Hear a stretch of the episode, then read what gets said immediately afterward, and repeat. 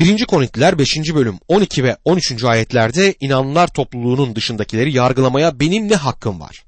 Sizin de yargılamanız gereken kişiler topluluğun içindekiler değil mi? Topluluğun dışında kalanları Tanrı yargılar. Kötü adamı aranızdan kovun diye yazıyor. Elçi Paulus dışarıdaki insanları yargılamadığını söyler. Bu onun işi değildir. Onun kilisenin içindekileri yargılaması gerekir. Dışarıdakileri Tanrı yargılayacaktır. Kilisenin içindeki kötülüğü yargılamak kilisenin işidir. Korint'te işlerin nasıl düzene girdiği ile ilgileniyorsanız yanıtı bulmak için 2. Korintliler 2. bölüm 4 ila 8. ayete bakmamız gerekir. Şöyle yazar. Kederlenesiniz diye değil, size beslediğim derin sevgiyi anlayasınız diye büyük bir sıkıntı ve yürek acısıyla gözyaşları içinde size yazdım. Eğer biri bir başkasını kederlendirdiyse beni değil abartmadan söyleyeyim bir dereceye kadar hepinizi kederlendirmiş olur. Böyle birine çoğunluğun verdiği bu ceza yeterlidir. Aşırı kedere boğulmasın diye o kişiyi daha fazla cezalandırmayıp bağışlamalı ve teselli etmelisiniz. Bunun için ona duyduğunuz sevgiyi yenilemenizi rica ederim. Bu ahlaksızlığı yapan adam Elçi Paulus'un bir önceki mektubunda onu azarladığında derinden tövbe etmiştir. Günümüzde de belirli şeylere işaret edip bu günahtır demek ve ödün vermemek için büyük bir cesarete ihtiyacımız var. Bence bu yapıldığında günah içinde olan inanlı Korint'teki bu adam ve Davut gibi günahını itiraf edecek ve tövbe edip yaşamını değiştirecektir. Korint kilisesi durumu çok iyi bir şekilde ele almıştı. Neden? Çünkü Paulus bu tür bir mektup yazma cesaretini göstermişti. Elçi Paulus 2. Korintlilere de ne yaptığını açıklamaktadır. 2. Korintliler 7. bölüm 12. ayette şöyle yazar. Size o mektubu yazdımsa da haksızlık edeni ya da haksızlık göreni düşünerek yazmadım. Bize nedenle adanmış olduğunuzu Tanrı önünde açıkça görmenizi istiyordum. Elçi Paulus Rab İsa Mesih'in kilisesinin iyiliği için böyle yazdığını söyler. Günümüzde durumu ortaya çıkartmayı istemiyoruz. Sorun yaratmak istemiyoruz. Halının altına süpürüp olur biter türünden iki yüzlü bir tutumla karşı karşıyayız. Dostum Tanrı böyle yapan bir kiliseyi ya da bireyi bereketlemez. Eğer Tanrı bu durumu bereketlerse o zaman kendisi yalancı olur. Ve Tanrı'nın yalancı olmadığını biliyorsunuz. Tanrı böyle bir durumu yargılayacaktır. Bu bölümde bizler için büyük bir ders bulunmaktadır. Ve bu epey de uygulanabilir, pratik bir derstir. 1. Korintliler 6. bölümde kilise üyeleri arasındaki mahkemeler bölümün ana konusunu oluşturur. 6. bölüm Mesih inanlısının devletle olan ilişkisini ele alır. Mesih inanlısına çifte vatandaşlığı olduğu söylenmektedir. Bence bu inanlılar tarafından olduğu kadar dışarıdaki insanlar tarafından da yanlış yorumlanan bir konudur. Filipeliler 3. bölüm 20. ayette şöyle der. Oysa bizim vatanımız göklerdedir. Oradan kurtarıcıyı Rab İsa Mesih'i bekliyoruz. Burada vatan olarak tercüme edilen sözcük Yunanca'daki polite umadır ve anlamı bizim politikalarımız cennettedir ve orada kurtarıcı olan Rab İsa Mesih'i bekliyoruzdur. Cennetin vatandaşı olmamız bir Hristiyanı yani bir Mesih inanlısını devlete olan sorumluluğundan özgür kılmaz. Mesih inanlısının her ikisine karşı da yani hem Tanrı'ya ve hem de devlete karşı sorumluluğu vardır.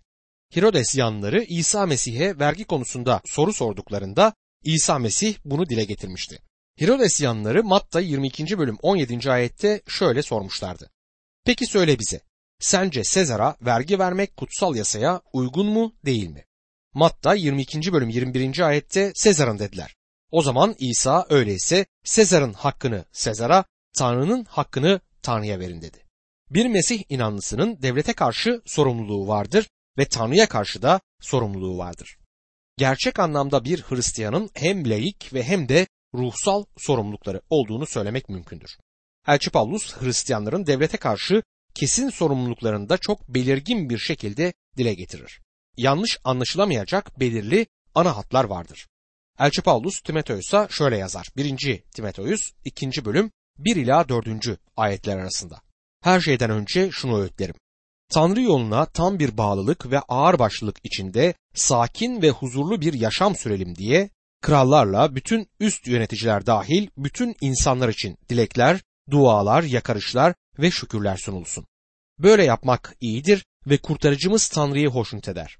O bütün insanların kurtulup gerçeğin bilincine erişmesini ister. 5 ve 6. ayetlerde ise çünkü tek Tanrı ve Tanrı ile insanlar arasında tek aracı vardır. O da insan olan ve kendisini herkes için fidye olarak sunmuş bulunan Mesih İsa'dır. Uygun zamanda verilen tanıklık budur diye yazar. Devlete karşı sorumluluğumuz yetkilileri sayarak huzur içinde ve yasalara uyan bir toplumu oluşturmaktır. Bu Hristiyan için neden bu kadar önemlidir? Çünkü inandığımız Tanrı böyle emreder.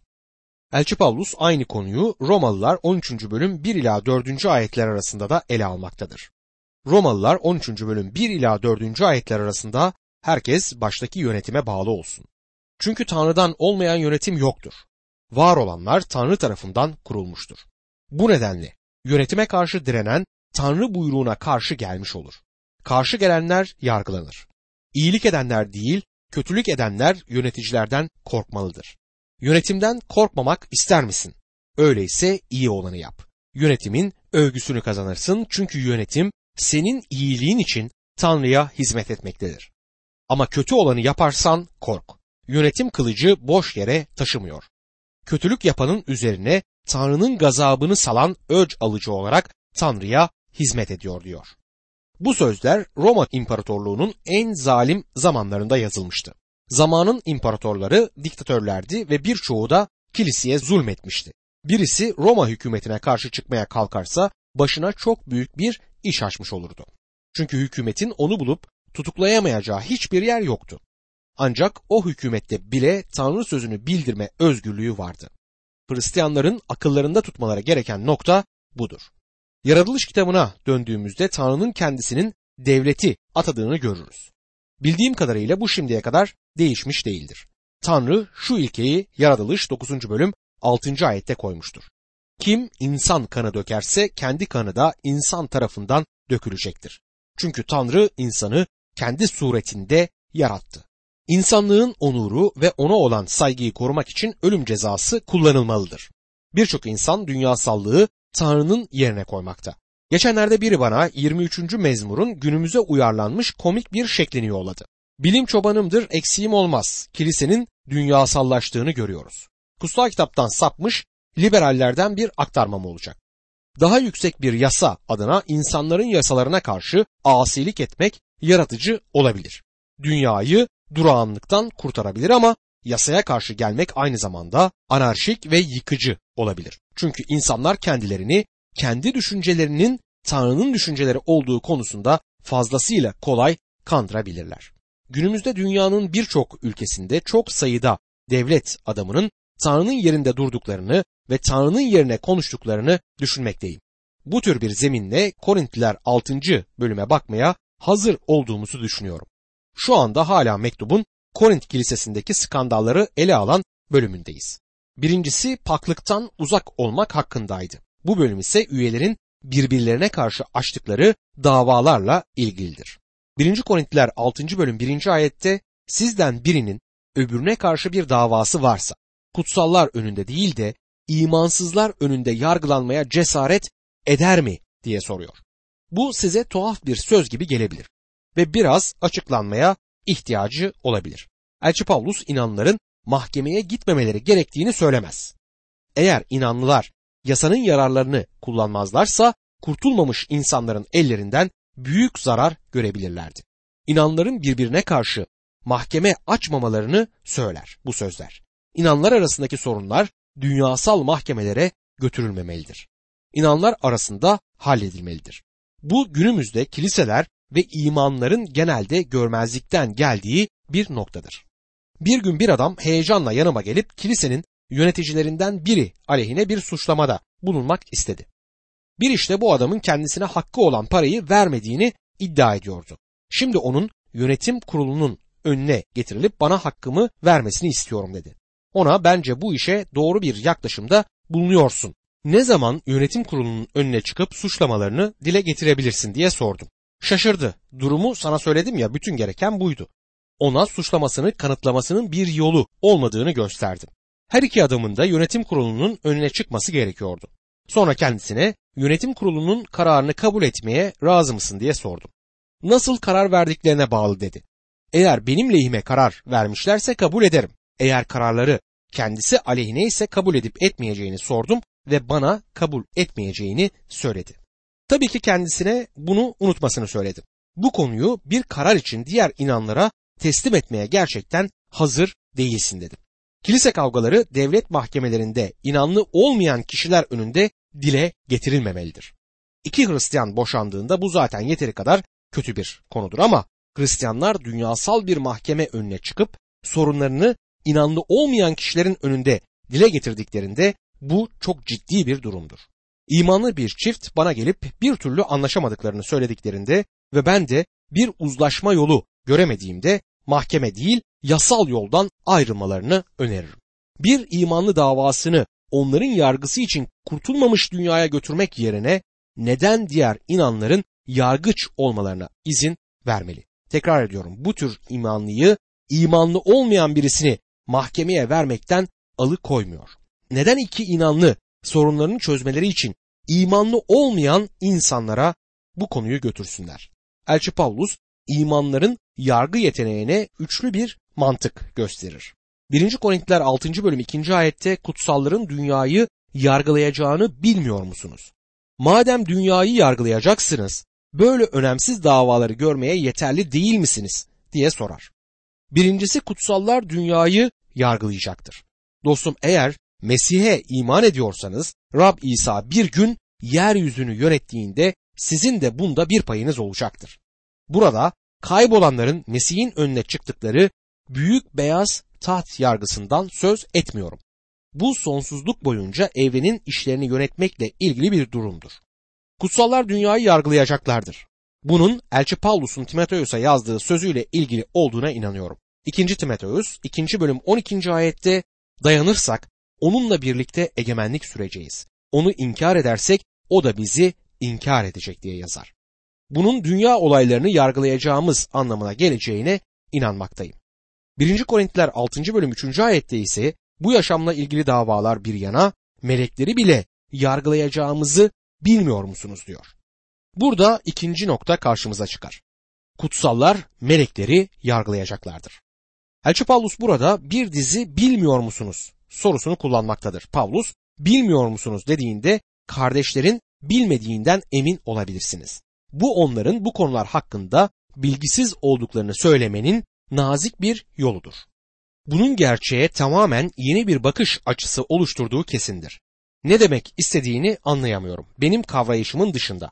Benim bildiğim insanın meleklerden biraz daha aşağı kılındığı ve kurtarılış aracılığıyla insanın meleklerden daha yüksek bir konum olan Tanrı ile paydaşlık konumuna getirildiğidir. Ayrıca Tanrı insanın başarısızlığa uğramasına izin vermiştir. Sonunda her şey iyi olacak idiyse buna izin vermezdi. İnsanı daha yüksek bir konuma getirmeyle bu durum sonuçlanacaktı. Kanadı kırılan kuşun bir daha o kadar yükseklere uçamayacağını söyleyen eski söz pek de doğru değildir. İnsan daha da yükseklere çıkacaktır. Bizler meleklerin üzerinde olacağız. Onları yargılayacağız ve onları yöneteceğiz. Tekrar etmek isterim. Bu benim anlayışımın sınırları dışında kalan bir şey ama bu konuya inanıyorum. Üçüncü bilmiyor musunuz'a bakmak için 9. ayete gitmek gerekir. 1. Korintliler 6. bölüm 9 ve 10. ayetlerde günahkarların Tanrı egemenliğini miras almayacağını bilmiyor musunuz? Aldanmayın. Ne fuhuş yapanlar Tanrı'nın egemenliğini miras alacaktır, ne puta tapanlar, ne zina edenler, ne oğlanlar, ne oğlancılar, ne hırsızlar, ne açgözlüler, ne ayaşlar, ne sövücüler, ne de soyguncular diyor. Üçüncü nokta doğru olmayanın Tanrı'nın egemenliğinde olmayışı konusudur. Dikkatle dinleyin çünkü bu önemlidir. Hiçbir dünyasal hakim ya da jüri ruhsal kararlar verme kapasitesine sahip değildir. Çünkü ruhsal ilkeleri anlamazlar. Kiliseler ve inanlılarla ilgili davaların yasal çengele takıldıklarında daha da bozulmasının nedeni budur. Dünyasal bir hakim hukuk kitaplarının içinde yazılı olanları bilebilir ama ruhsal kararlar hakkında hiçbir şey bilmez. Ruhsal anlayışı yoktur.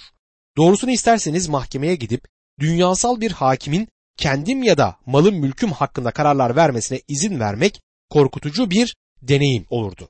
Dünyasal bir hakimin bunu yapabileceğini sanmıyorum ve dünyasal bir jürinin de bunu yapabileceğini inanmıyorum. Yapılan bir mahkemeyi televizyondan izliyordum ve jüriye bakıp eşime orada gördüğüm 12 kişinin ellerinde olmadığımdan ötürü Tanrı'ya şükürler olsun dedim.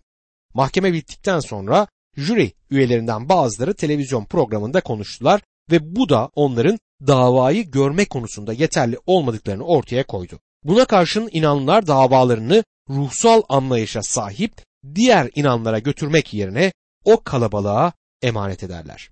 1. Korintiler 6. bölüm 5 ve 6. ayetlerde sizi utandırmak için söylüyorum bunu. Kardeşler arasındaki davalarda yargıçlık edecek kadar bilge biri yok mu aranızda? Kardeş kardeşe karşı dava açıyor. Üstelik imansızlar önünde diyor. Tabii ki her inanlı yeterli bir yargıç değildir ama Elçi Pavlus sizi utandırmak için bunu söylüyorum. Aranızda bilge bir kişi yok mu diye sorar. Dünyasal bir mahkemeye gittiğinizde kutsallardan hiçbirinin yargılamaya yeterli olmadığını görüyorsunuz. Kendileriyle birlikte hayatımı tehlikeye atabileceğim bazı çok sevgili kardeşler tanıyorum ve onların adil bir karar vereceklerine de inanıyorum. Peki şimdi Mesih inanlısı neden yargı kapasitesine sahiptir? Paulus bize üç neden sunacaktır. 1. Korintliler 6. bölüm 11. ayette bazılarınız böyleydiniz ama yıkandınız, kutsal kılındınız. Rab İsa Mesih adıyla ve Tanrımızın ruhu aracılığıyla aklandınız diyor. Buradaki yıkandınız ya da aklandınız sözüne dikkat etmek gerek. Titus 3. bölüm 4 ila 6. ayetlerde ama kurtarıcımız Tanrı iyiliğini ve insana olan sevgisini açıkça göstererek bizi kurtardı. Bunu doğrulukla yaptığımız işlerden dolayı değil, kendi merhametiyle, yeniden doğuş yıkamasıyla ve kurtarıcımız İsa Mesih aracılığıyla üzerimize bol bol döktüğü kutsal ruhun yenilemesiyle yaptı diyor. Bizler yeniden doğduk, yıkandık. Tanrı'nın merhameti aşağıya uzanıp bize dokunduğu için bizler de merhamet elini uzatmasını bilmeliyiz. Günümüzde yıkanmış olan harikulade inanlılar olduğunu kabul etmeliyiz. Kendimizi imansızlar yerine onlara teslim edebiliriz. Ama yıkandınız diyor. Korintiler mektubunda yıkanmanın iki farklı türü vardır. Ama burada kişisel temizlenmeden yani Mesih'te olmaktan söz ettiğine inanıyorum. Bunun anlamı Mesih'in bizden yana olduğu ve bütün inanlıların Mesih'te kardeşler olduklarıdır. Bir Mesih inanlısı beni yargılarsa kardeşlerimden biri beni yargılıyor demektir. Kendimi bir kardeşin yargısına teslim etmeye hazırım. Küçük bir kız sokakta ağır bir bebeği taşıyordu. Onu gören bir adam, küçük kız o bebek senin için ağır değil mi diye sordu. Kız, hayır, o benim kardeşim diye cevap verdi. Aradaki bağ büyük bir fark yaratır. Bir kardeş fazlasıyla ağır değildir. Ben Mesih'teyim ve kardeşim Mesih'te. Bu yüzden kardeşime güvenmeye hazır olmalıyım. Aklandınız. Kardeşlerimin yargıç olabilme kapasitesinin üçüncü nedeni onun günahlarının da benimkiler gibi bağışlanmış olduğu gerçeğidir. O da benim gibi Tanrı'nın tahtı önünde doğru ilan edilmiştir. Romalılar 8. bölüm 33. ayette Tanrı'nın seçtiklerini kim suçlayacak? Onları aklayan Tanrı'dır der. Aynı şekilde Romalılar 4. bölüm 5. ayette ancak çalışmayan ama Tanrısızı aklayana iman eden kişi imanı sayesinde aklanmış sayılır der. İnanlı kardeş bunu bilir ve onun benim davama başka herkesten daha iyi bakabileceğine de inanırım. İnanlının bedeni kutsal ruhun tapınağıdır. 1. Korintiler 6. bölüm 12. ayette bana her şey serbest diyorsunuz ama her şey yararlı değildir. Bana her şey serbest diyorsunuz ama hiçbir şeyin tutsağı olmayacağım diyor. İnanlının yapabileceği bir sürü şey vardır ama bunları yapması yararlı değildir. Örnek olarak birçok şey verebilirim. Paulus burada bir örneği kullanmaktadır.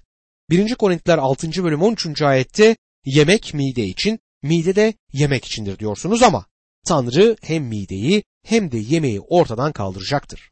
Beden fuhuş için değil Rab içindir. Rab de beden içindir diyor. Yiyecekler bir gün ortadan kalkacaktır. Midelerimiz de bir gün ortadan kalkacaklardır. Yediğimiz şeylerde iman özgürlüğüne sahibiz. Buna tezat olarak bedenlerimizin cinsel ahlaksızlık için kullanılmamasının gerektiği burada vurgulanmaktadır. Bedenlerimiz Rab'be aittirler. 1. Korintiler 6. bölüm 14 ve 15. ayetlerde Rabbi dirilten Tanrı kudretiyle bizi de diriltecek. Bedenlerimizin Mesih'in üyeleri olduğunu bilmiyor musunuz? Mesih'in üyelerini alıp bir fahişenin üyeleri mi yapalım? Asla diyor. Günümüzde gençler evlenmeden bir arada yaşayabileceklerini düşünüyorlar. Böyle bir çift bana geldi ve Hristiyan hizmetine girmek istediklerini bana söylediler. Evli değildiler ve birlikte yaşıyorlardı. Onlara evlenmelerini söyledim. Neden diye sordular. Çünkü Tanrı bunu emrediyor. Tanrı bu işin böyle olmasını istiyor. Bunu yapmaya razı olana dek ona hizmet edemezsiniz diye karşılık verdim. 1. Korintiler 6. bölüm 16 ila 18. ayetlerde yoksa fahişeyle birleşenin onunla tek beden olduğunu bilmiyor musunuz? Çünkü ikisi tek beden olacak deniyor. Rab'le birleşen kişi ise onunla tek ruh olur. Fuhuştan kaçının. İnsanın işlediği bütün öbür günahlar bedenin dışındadır ama fuhuş yapan kendi bedenine karşı günah işler diye yazar.